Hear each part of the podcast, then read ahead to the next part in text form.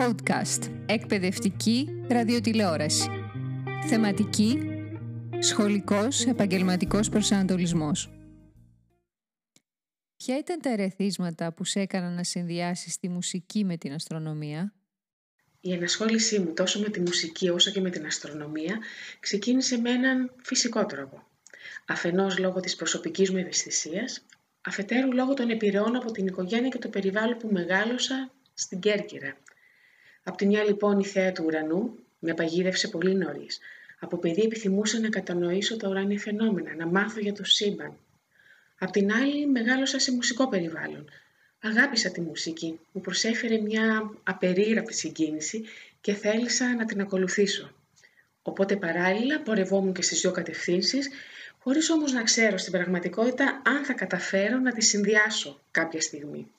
Πόσο εύκολο ήταν να περάσεις από την αστροφυσική στη μετέπειτα καλλιτεχνική σου πορεία; Το περιβάλλον σου σε βοήθησε; Ο συνδυασμός της επιστημονικής με την καλλιτεχνική μου ιδιότητα θεωρώ ότι δεν ήταν ούτε και ακόμα είναι πολύ εύκολα κατανοητός και αποδεκτός. Στη χώρα μας κυρίως επικρατεί ένας διαχωρισμός ειδικοτήτων με όρια που δεν σου επιτρέπουν εύκολα να περάσεις από τον ένα τομέα στον άλλον. Προσωπικά, ως φοιτήτρια κυρίως παρατηρούσα τους δασκάλους μου να με συμβουλεύουν να περιορίσω τη μία δράση μου έναντι της άλλης, τη μουσική έναντι της αστρονομίας και αντίστροφα, για να μην χάνω χρόνο από τις σπουδές μου, την απόκτηση των πτυχίων, τη σταδιοδρομία μου. Είμαι βέβαια σίγουρη ότι με συμβούλευαν πάντα με ενδιαφέρον και αγάπη.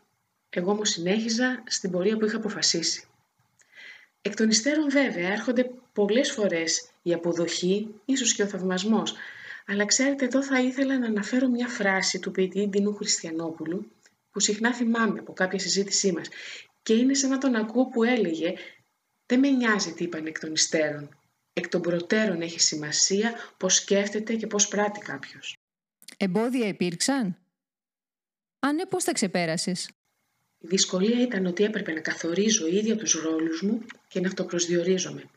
Ένα απλό παράδειγμα, έδινε εξετάσεις στο 2 και με ρωτάει ο καθηγητής «Εσύ με τι ασχολείσαι» και απαντώ «Είμαι φυσικός» και μου λέει «Τι δουλειά έχεις εδώ». Οπότε καταλαβαίνετε ότι για να μπορώ να ξεπερνώ τα εμπόδια, αυτό που με βοήθησε ήταν η επιμονή μου να μην εγκαταλείπω καμιά από τις ιδιότητές μου και να πορεύομαι και με τις δυο. Σε τι βαθμό σε βοήθησαν οι πρώτερες σπουδές σου; Οι σπουδές μου στην αστρονομία θεωρώ ότι με βοήθησαν και στη μουσική. Ο επιστημονικός τρόπος σκέψης, η συνέπεια, η μεθοδικότητα, η επιμονή, η συστηματική μελέτη που η επιστήμη καλλιεργεί είναι απαραίτητα εφόδια και στη μουσική μελέτη και στις τέχνες γενικότερα. Αν έκανες τώρα το μηχανογραφικό σου, τι θα άλλαζες; Αν έκανα τώρα το μηχανογραφικό μου, νομίζω δεν θα άλλαζα τίποτα. Ξανά η πρώτη μου επιλογή θα ήταν να γίνω φυσικός για να συνεχίσω για να γίνω αστρονόμος.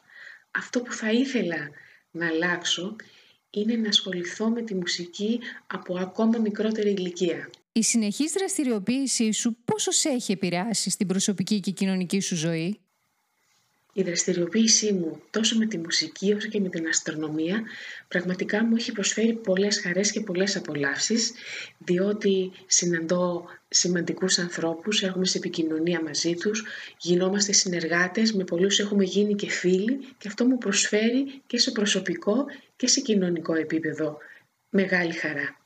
Αυτό που θα συμβούλευα ένα μαθητή τρίτης λυκείου σχετικά με την επιλογή των σπουδών του και μιλώ με εντελώς υποκειμενικά και συναισθηματικά μάλλον κριτήρια, είναι να επιλέξει και να κατευθυνθεί προς τον τομέα που πραγματικά τον ενθουσιάζει, τον συγκινεί και αγαπά. Αυτά τα κριτήρια θεωρώ ότι θα το εξασφαλίσουν την αφοσίωση και την επιμονή στις σπουδές και τη μετέπειτα πορεία του, γιατί δημιουργούν το αίσθημα της ικανοποίησης για τις επιλογές μας, την αυτάρκεια για όσα έχουμε πετύχει, ανοίγοντας το δρόμο για την προσωπική ευδαιμονία του καθενός να κοιτάμε τον ουρανό, να κοιτάμε ψηλά κυριολεκτικά και μεταφορικά και να ακολουθούμε τα όνειρά μας.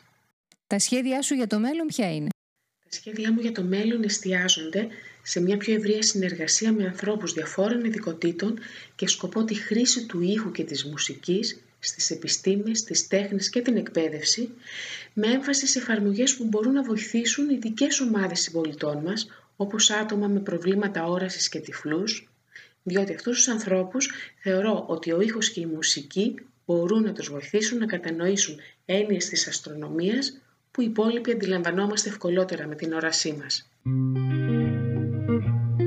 Podcast. Εκπαιδευτική ραδιοτηλεόραση.